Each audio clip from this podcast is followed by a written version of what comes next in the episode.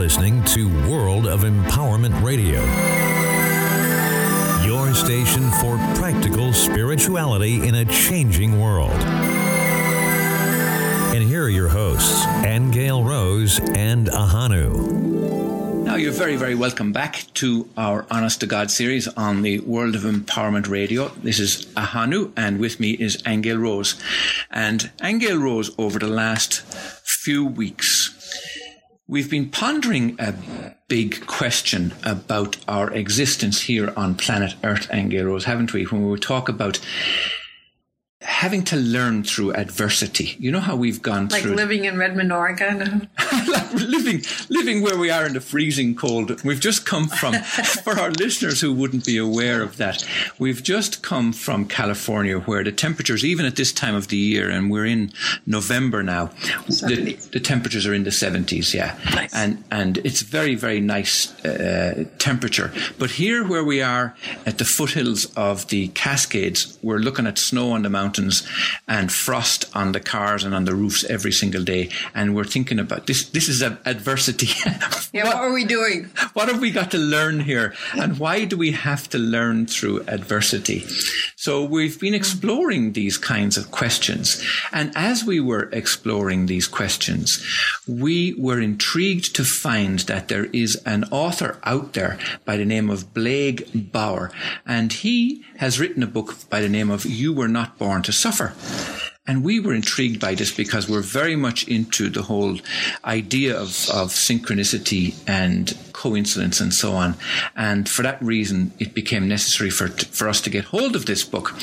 And it has a subtitle, Love Yourself Back to Inner Peace, Health, Happiness and Fulfillment. So we were overjoyed to find this and to find that we don't have to learn through adversity. So we can't wait to hear what Blake has to tell us. So, Blake, are you there? Yes, I am. And, Blake, where are you calling us from? I'm actually in Perth, Western Australia at the moment, where okay. it's six o'clock in the morning. Oh dear. well, now, good for you for taking the time to speak to us because I do know that our listeners will be intrigued by what you have to tell us about not being born to suffer. But before you do that, let me just give people a little bit of background about you, Blake. You are an internationally recognized author, counselor, and alternative medicine practitioner. And your best selling book, You Were Not Born to Suffer, is based on loving yourself unconditionally as the key to healing yourself, fulfilling your life's purpose, and realizing your full potential, both personally and professionally. Now, based on your training with spiritual teachers, healers, and masters from all over the world, you practice and teach various forms of meditation, Qigong, Qigong energy medicine, and Dao Yin, which is a health and longevity yoga.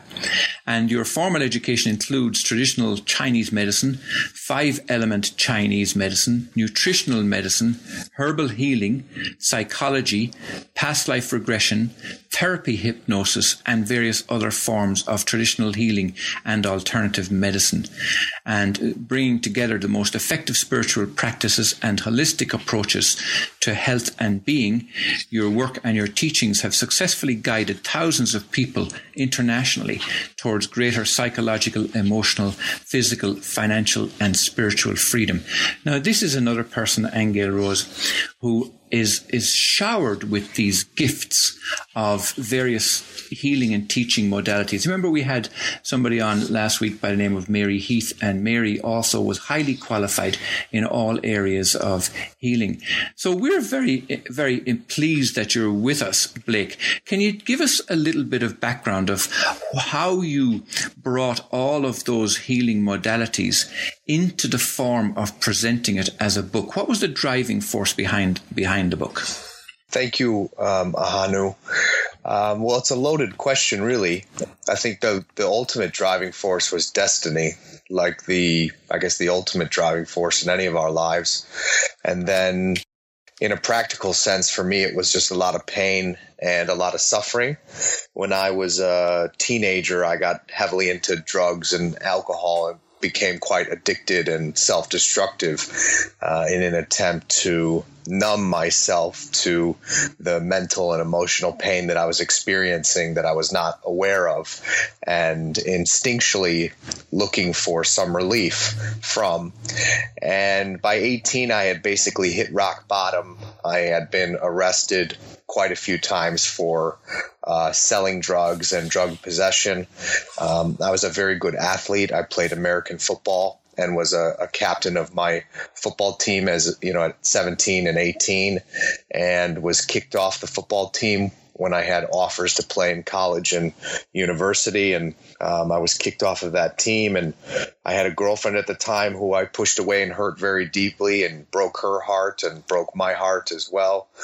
Um, so by 18, I had pushed away everyone and everything that I cared about, and those parts of my life really were tied up with my identity mm. uh, and my ego, and and that shattered. So I, you know, lost or who I was died in a sense. Who I thought I was died, mm-hmm. um, and I went from from being quite arrogant and and thinking I was invincible to ex- being extremely insecure, lost, and confused, and between that suffering and then the pressure of trying to figure out what to do with my life as uh, as an 18 year old young man, um, two questions arose in my heart, which was, you know, how do I free myself from this suffering? Because I'm, I was quite tortured in my mind and quite tortured in my heart.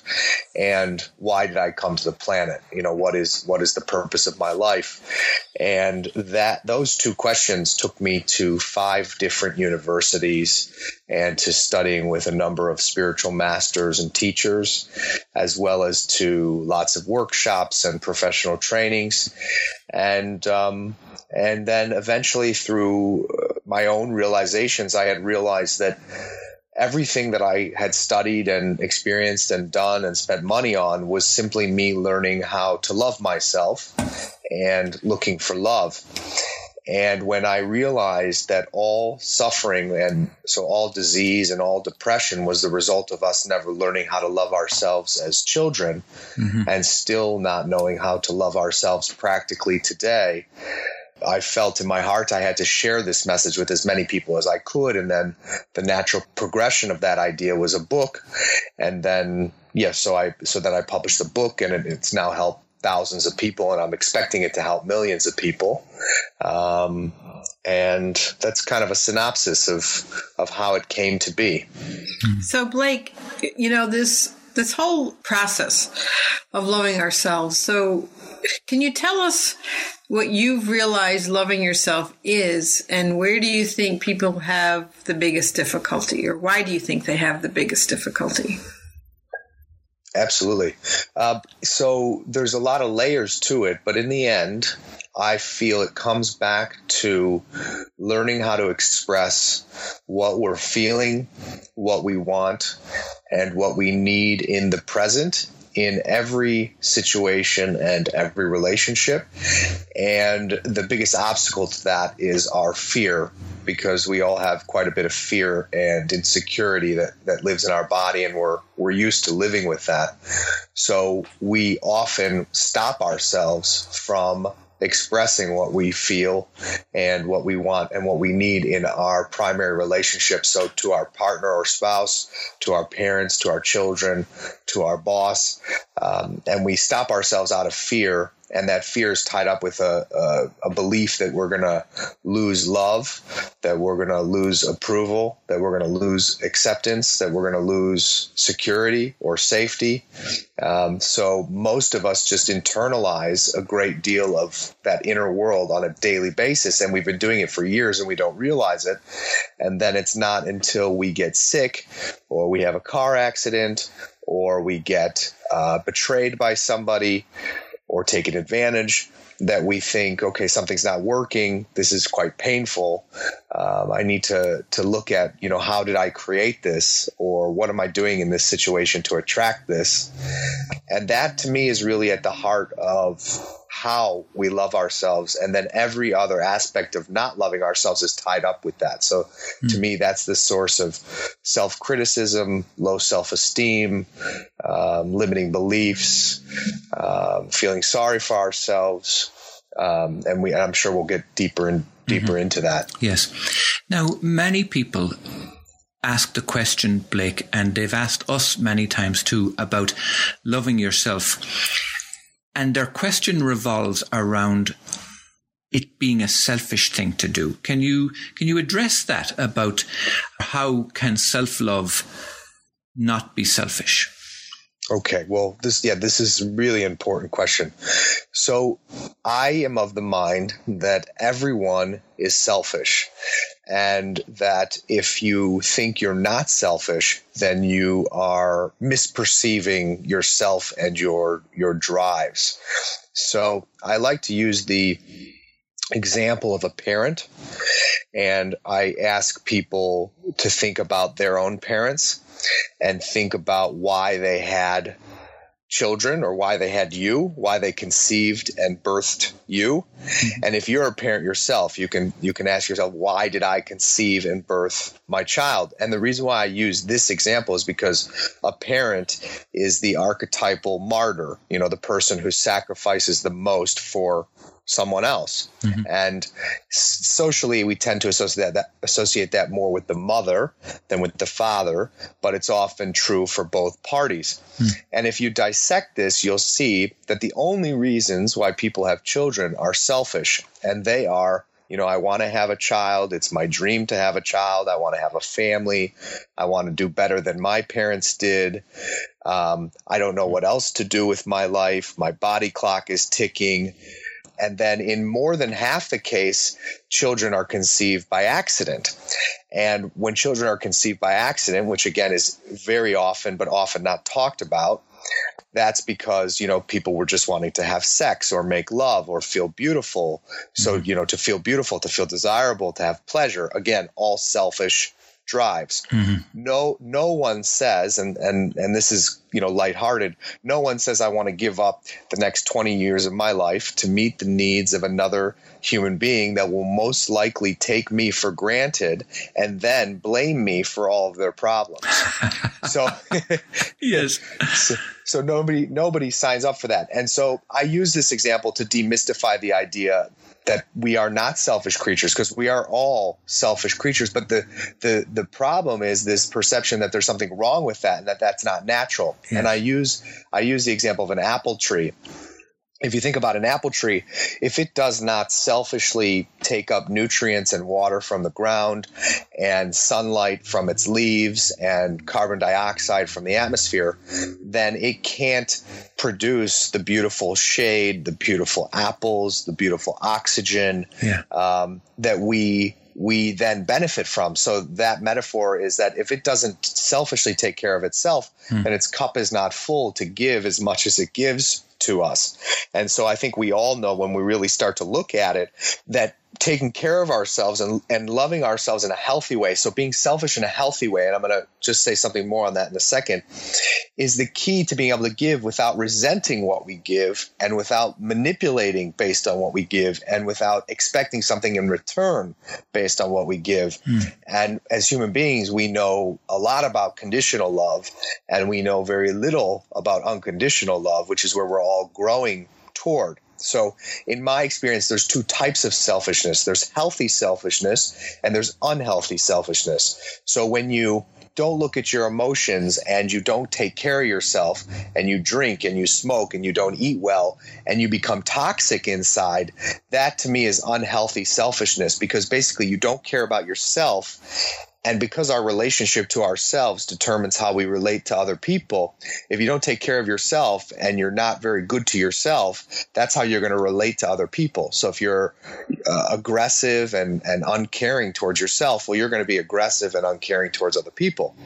But on the other hand, if you take really good care of yourself and you, you know, you take care of your body and you value your emotional life and you express that and you're kind to yourself in that way and you're accepting of yourself in that way, then that's how you're going to relate to other people. So there's a huge misperception around the concept of selfishness. And we often use that to manipulate people. If we call people selfish, typically we're, we're manipulating them because we're expecting something of them that we're not necessarily prepared to do for ourselves. And we're all very good at manipulating for what we what we think we want and need because most of us have only learned uh, how to get what we want in life through manipulation.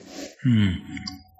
We're both just sitting here absorbing Wow. all of all of this. Well, you know, we, we give different answers to people on different levels, Blake, about this idea of self love and selfishness. And I have to say that I, I, I, do agree that certainly you must love yourself. You must experience that before you can distribute that love around. Uh, there's, there's no doubt about that. And I think people can grasp it at that level. But when you do get into the other areas, as you said, you use the example of parenting, for example, people do have a difficulty accepting that that is a selfish act, you know, that, that, that they, they believe they're doing something very, very benevolent and very, very unselfish, you know. Yes. So wait, wait, I want to mention something here about this. So Blake, what about the parents who, in my case specifically, who had a mother who said, you know, I was an accident. She never wanted me. She never wanted any of us, actually. And, um, being the good Catholic girl who didn't use birth control, you know? Pregnancies just happened. Now, I know she loves me, but as a child, and certainly, you know, as a fetus in the womb, feeling like you're not wanted, you know, one of my own difficulties is struggling with that whole I'm not wanted throughout my whole entire life, you know? Absolutely. And uh, do you have any advice? Because I've certainly done a lot of work on it, but inevitably something will happen and it will trigger that reaction in me again. And, you know, I say a same old pattern, blah, blah, blah, even though, you know, your intellectual mind knows that it's not the truth. But emotionally, you still experience that in varying ways. So, any advice on that one? Because my sister had it as well.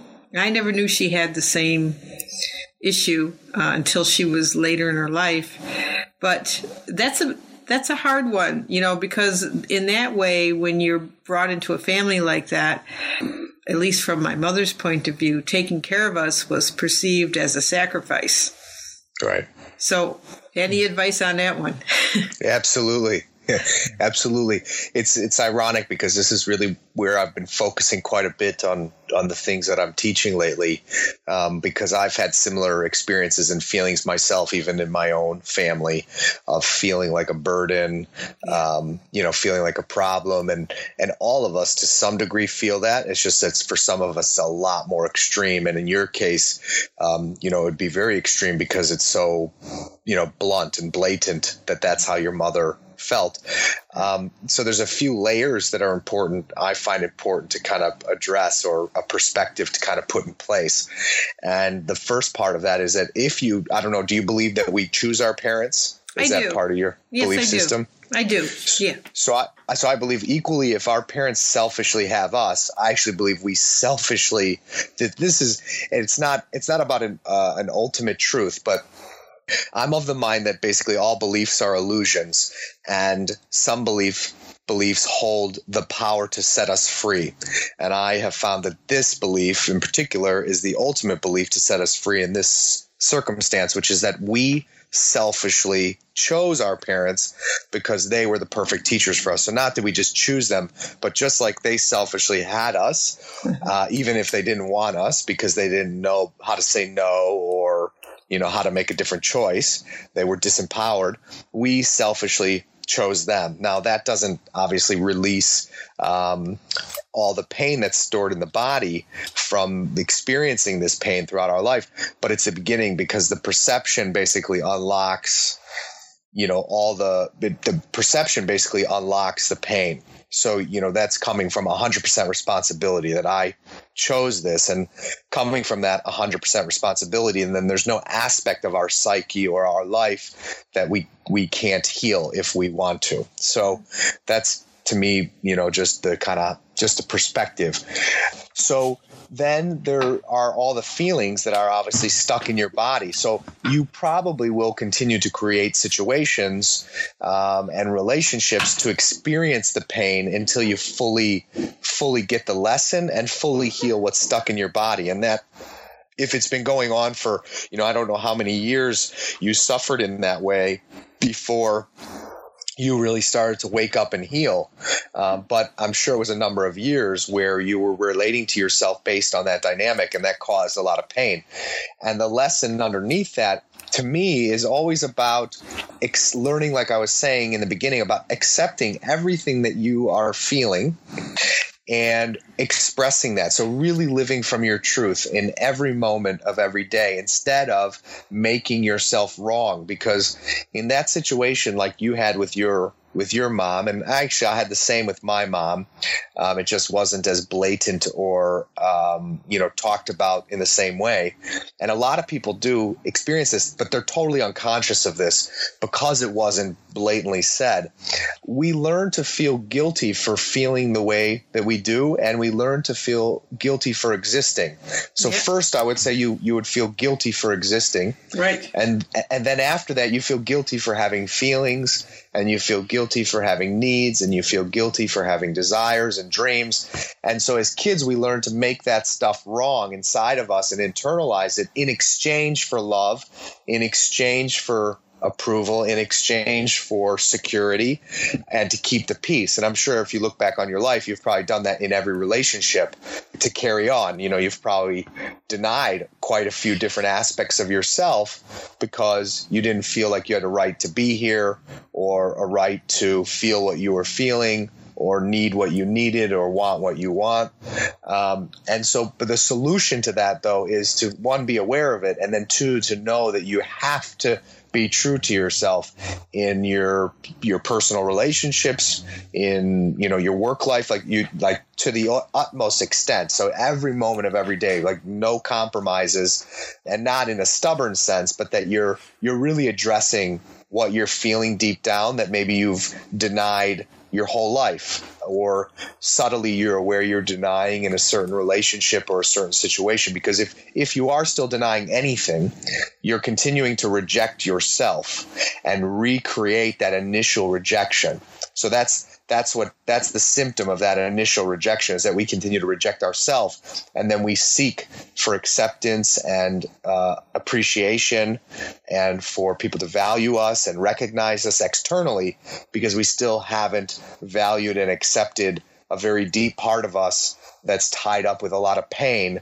Um, from from early in life. Mm-hmm. Right, and you well, and you you feel sadness as well because you just want to you want other people to have joy because of you, not the other.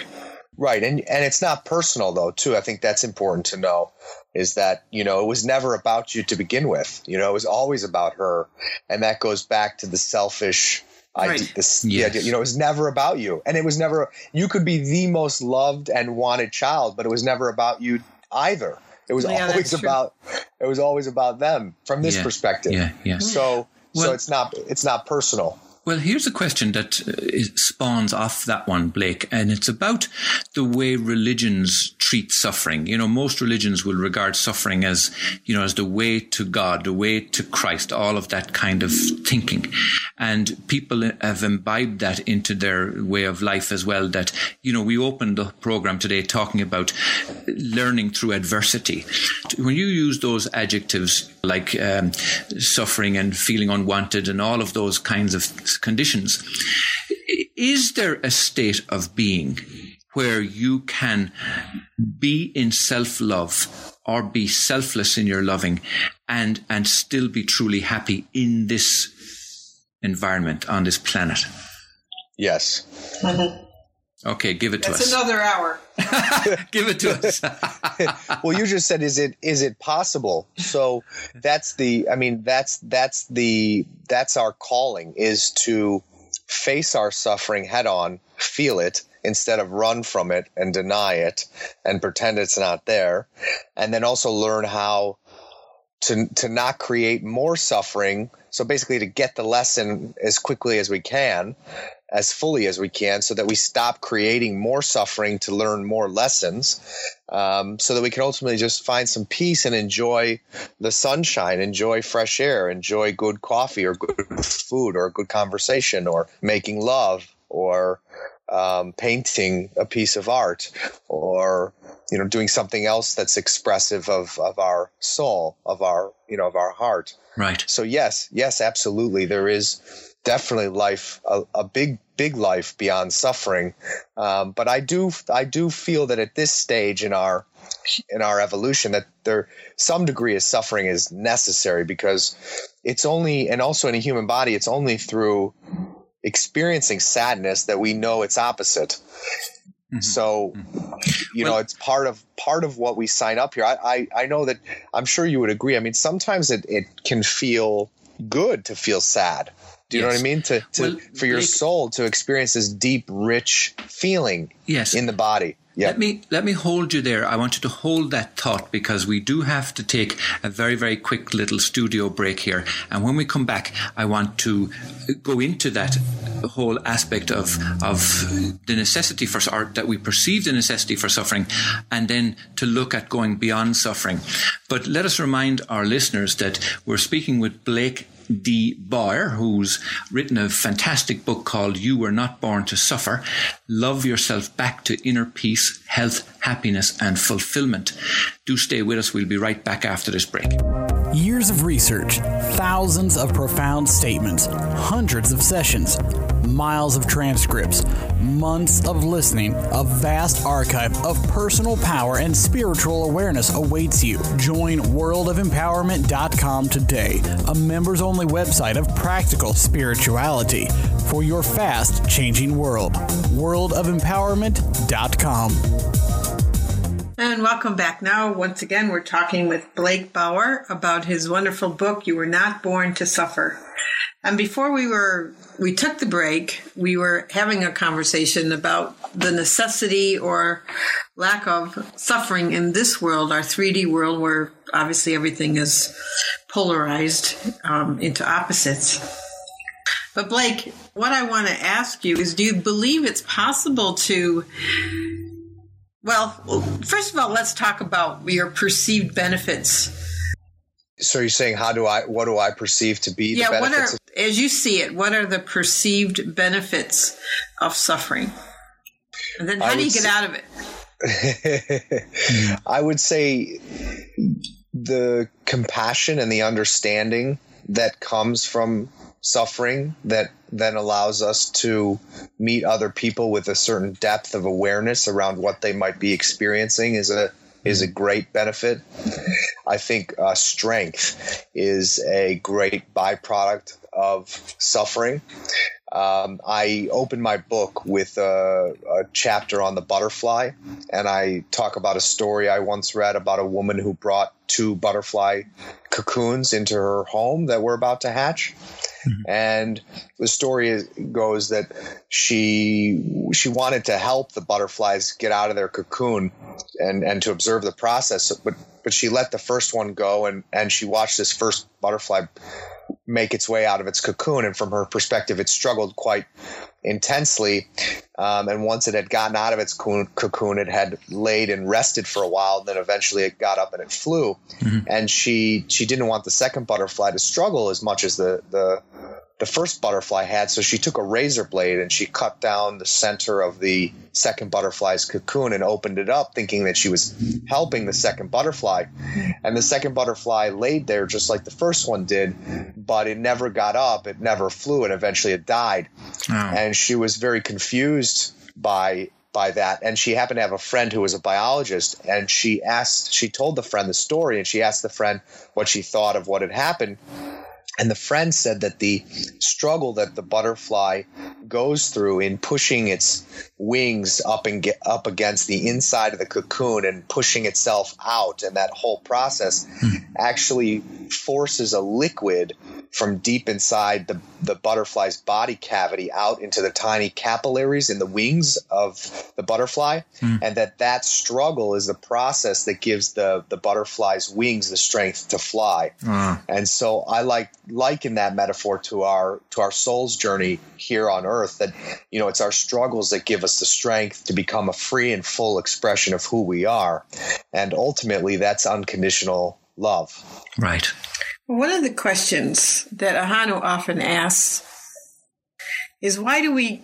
why do we come here in the first place blake i mean mm. why do if we're in spirit and we're supposedly in this uh, state of you know, our true essence is spirit.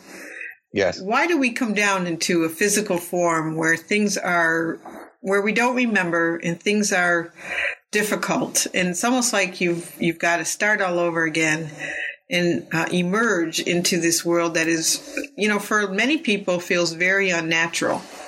Mm. for me i can say that i came here to enjoy remembering like the process the adventure of waking up again within a body has been quite exciting even though it's been painful Mm-hmm. And I think I came here, I, and I, I believe it's true for all of us. I believe we, you know, I feel we come here to enjoy fresh air, to enjoy the feeling of the sun on our body, to enjoy like the things that we love. Like I love coffee and I love good food. Um, and I love I love women and I love making love and I love intimacy um, and I love looking into the eyes of another soul and uh, having a deep and meaningful conversation. I love that I can speak like I am now and send out a vibration into the universe that you can comprehend with your ears and that we can create uh, radio programs that go out in the ether, you know. So I think that's, you know, why we come here to experience that, to experience, you know, love in a human body, love for everything and anything, so anything that we love. Hmm. Um, and that if we can learn, and it, to me, everything comes back to learning to love ourselves. So if, if we can learn to love ourselves, which is the key to healing pain and preventing pain, then we can start to enjoy life so much more in a human body. Right. Now, when people talk about uh, love, self love, being selfish, and so on, is there a connection to the whole process of forgiveness? And how close is that connection? Um, yes, there is. And you mean a connection between forgiveness and well, learning to love ourselves would you say yeah or, and yeah. let's look at a practical situation with you you outlined your background where you were on drugs and causing suffering to yourself and to others and do you think that the self-love came about with you by forgiving yourself or by forgiving your parents or forgiving others or whatever was necessary. Do you think forgiveness played an important part in that growth of self love for you? I would say it's probably probably one of one of the top uh, top most important aspects of self love. Um, so yes, so absolutely. Yeah, um, yeah, yeah. Absolutely. And here's a question for you, and it came up for us oh, a few years ago when um, Angel Rose was actually on an, an, interview on Coast to Coast, and uh, she was talking about this process of forgiveness and the host wasn't really enamored about forgiving murderers, for example. And you could tell in the, the, venom that was in his voice, in the way he was saying, no, no, if people, other people cause suffering, then they've got to suffer too, and they must pay the price and so on. So where do you think the process of forgiveness and thereafter self-love begins or ends? Think it always begins with ourselves because if if you're angry at anybody um, and you're having trouble forgiving them, it's typically a gap in understanding. And if you're honest with yourself, you will recognize that we all make mistakes, we all hurt people unintentionally. And if you have forgiven yourself for the mistakes, the perceived mistakes you've made in your life, and if you've you know you've you've understood why you've hurt other people because you were hurting or because you were suffering eventually you will reach a point of forgiving yourself and then you'll have a much more uh, clear understanding of why someone's reacting and being angry or bitter or cruel mm-hmm. um, and thus be able to to forgive them and then two, I mean, in a lot of our closer relationships, and not in the most extreme senses like murder, but uh, I'm sure we could actually apply this to that as well. You'll you if you dissect it enough, you can always find that you allowed yourself to be hurt. So if someone you perceive that someone has hurt you, if you dissect it enough, you'll always find that you allowed yourself to be hurt because you believed something to be other than it was. You didn't say no you allowed yourself to be in a situation to be taken advantage of or abused and you didn't say no because you didn't know how.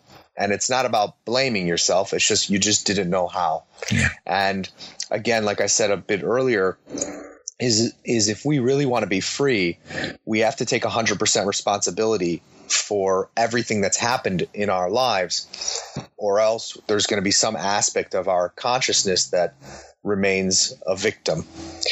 Um, now, there's a few more things I could say on the topic of forgiveness. Um, one of the one of them is that there's a one of the last chapters in my book is called the final question, and that came because I got to this point where like I'm sure both of you, um, you know, I had realized that I was one with the universe and one with God, and I was 100% responsible for my life, and I had created my life, and I chose my parents, and I was, you know, not my ego or the false self that I had at once believed myself to be. Um, so I got to this point where all, I knew all those things were true and I and going back to that idea that I'm one with God or one with that universal intelligence and that I created and chose my entire experience of life, the question came up, the logical question of why would I ever choose to suffer, which is very much tied up with what you just asked me, you know, a few minutes ago. And that played on my mind for so long. Why would I ever choose to suffer? Which is the same question as why would God create suffering?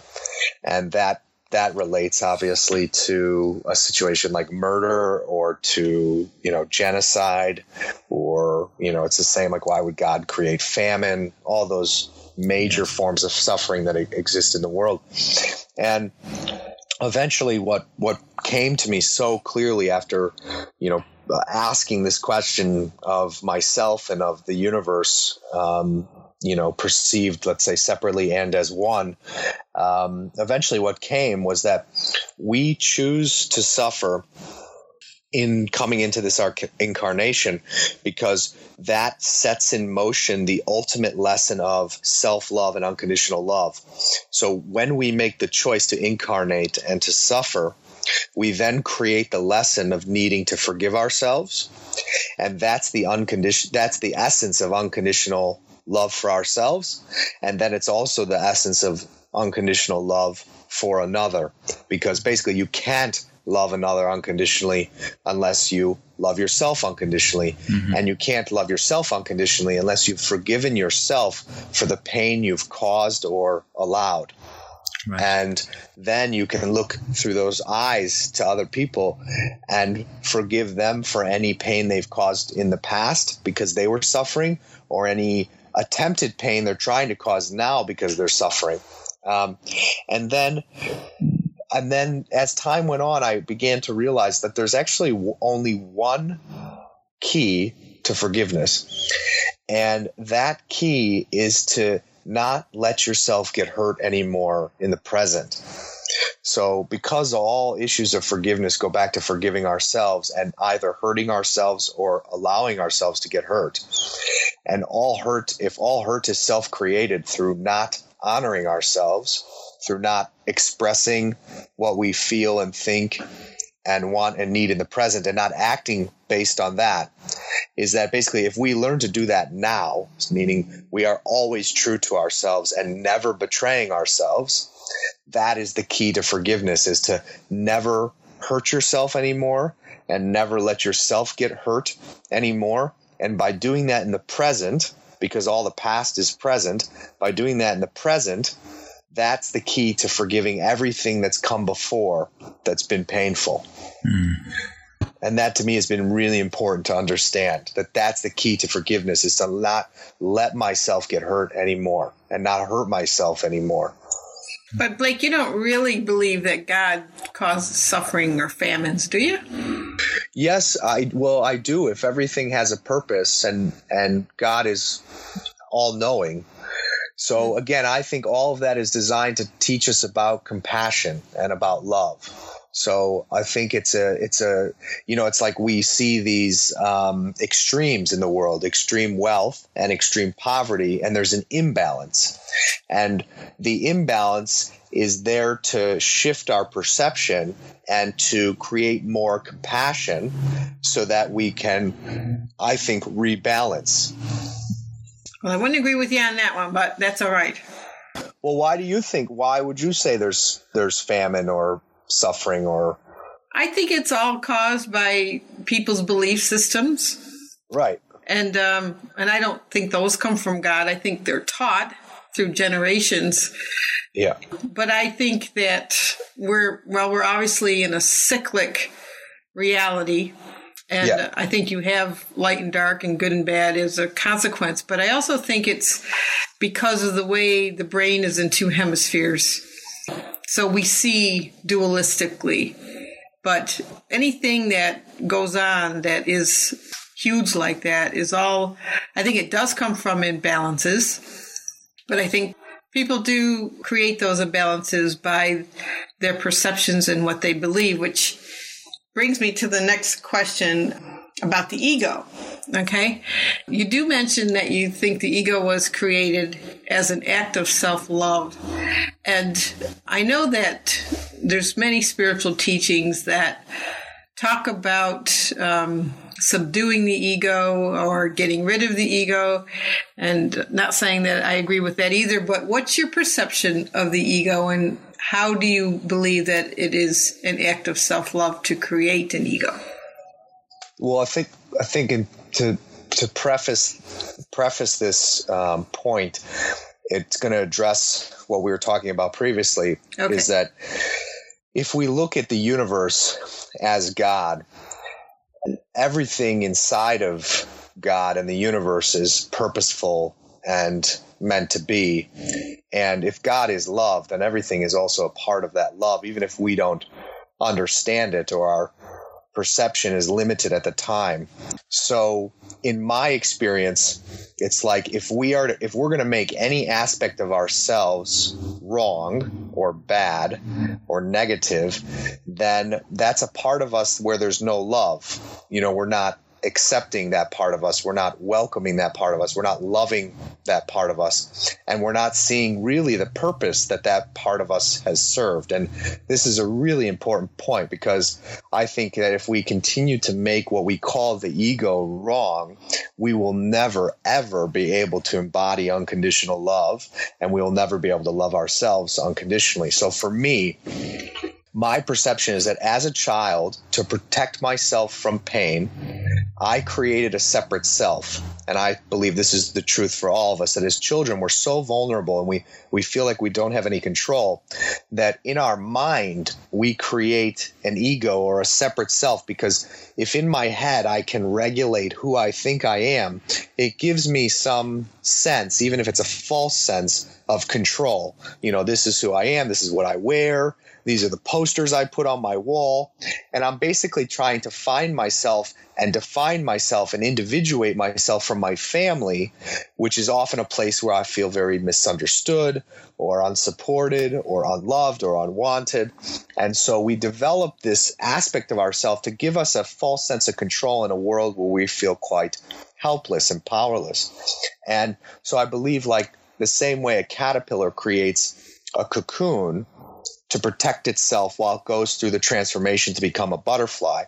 In my experience, we create an ego to protect our heart and our soul while we go through the healing and the awakening and the process of getting stronger until eventually we can love ourselves and heal the pain that's underneath our ego. And as we heal the pain and we realize that we don't need to live in fear anymore, the walls of the ego come down, the walls of separation come down, and we break through that limiting uh, separate self, fear based uh, separate self, to embody a free and full of expression of ourselves, just like the butterfly coming out of a cocoon. So that metaphor of the cocoon of a butterfly is how I see the bu- the the ego, and that as kids, it's a it's out of self love that we created, but also our liberation from it is an act of self love as well. Right. And and my book came when I heard the words, once I love myself unconditionally, loving another becomes an act of self love. So once I love myself unconditionally, loving another becomes an act of self love. And the the importance of that is that you know when you love your partner or you love someone else, you are loving yourself because there's no separation.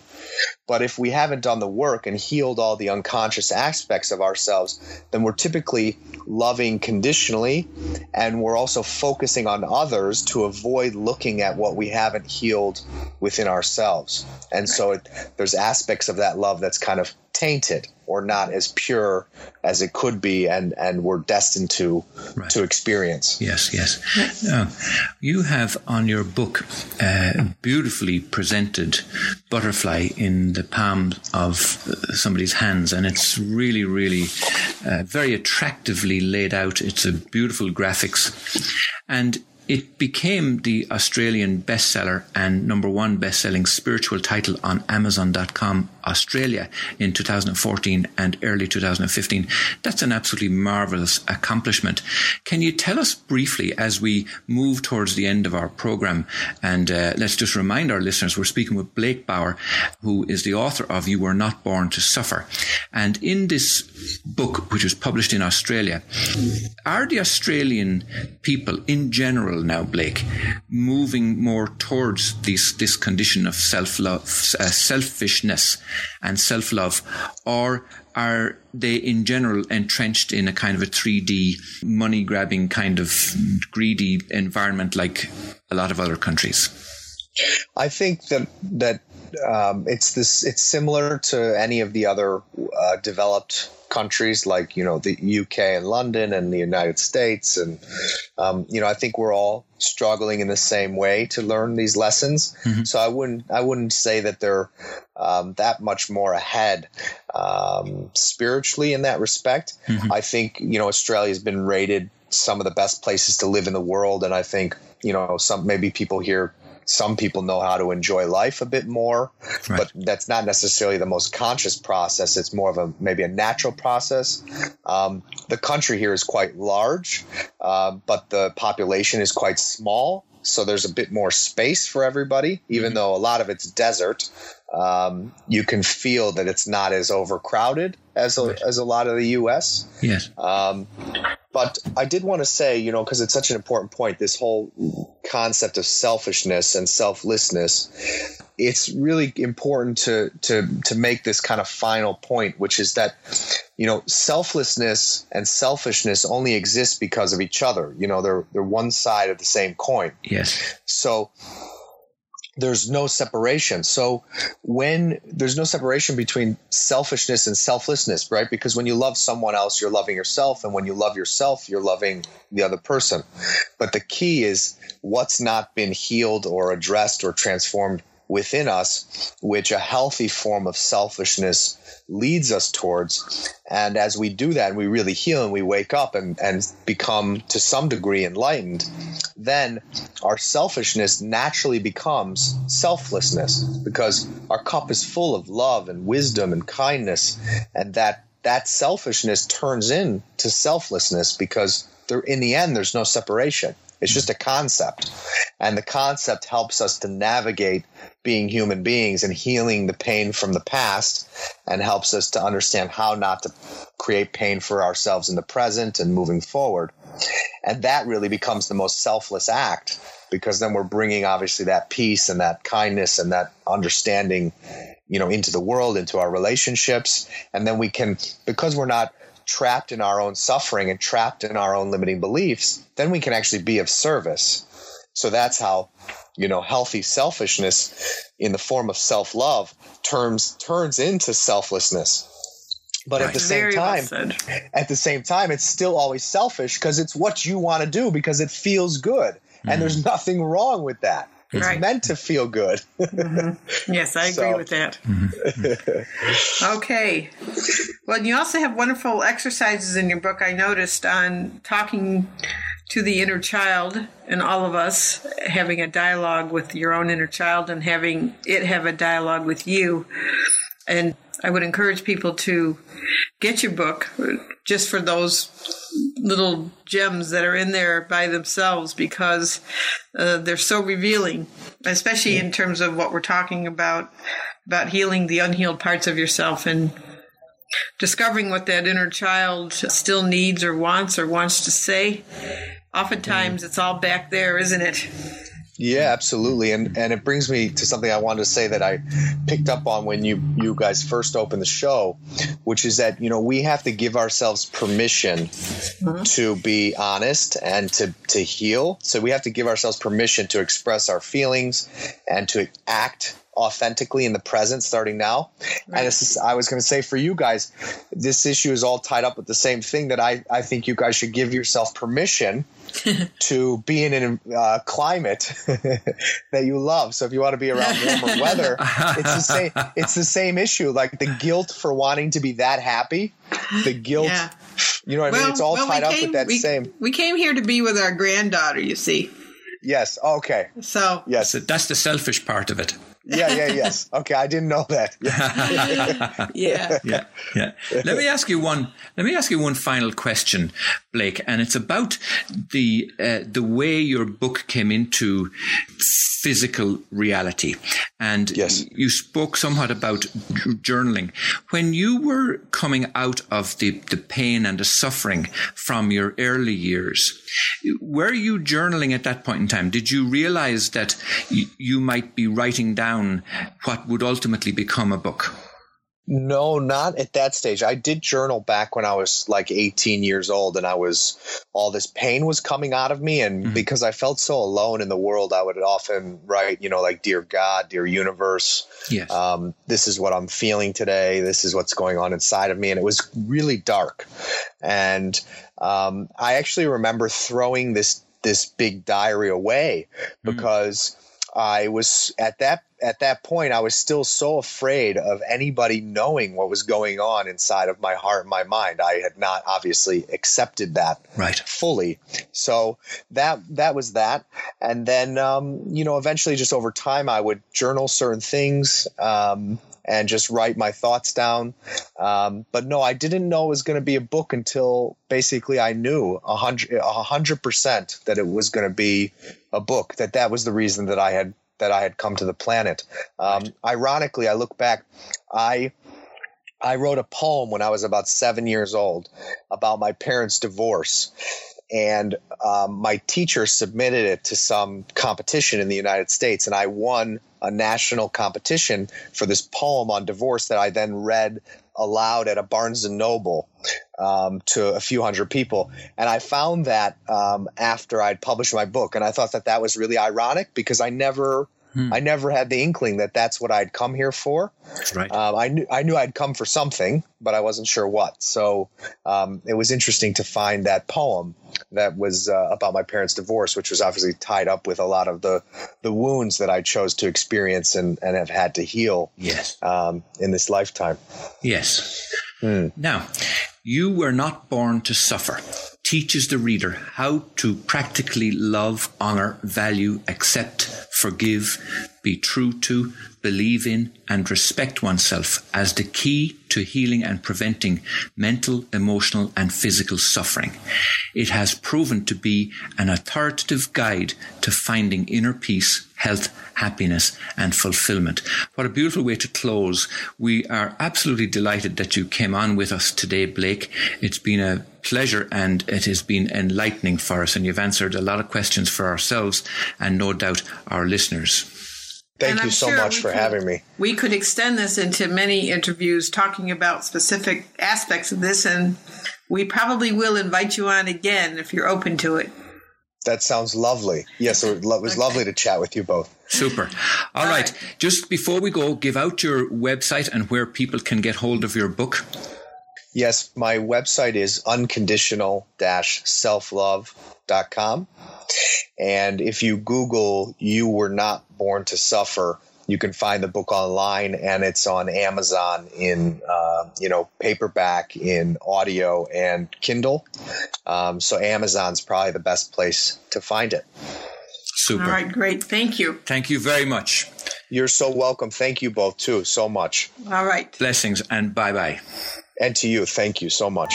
You have been listening to Rose and Ahanu on World of Empowerment Radio, your station for practical spirituality in a changing world.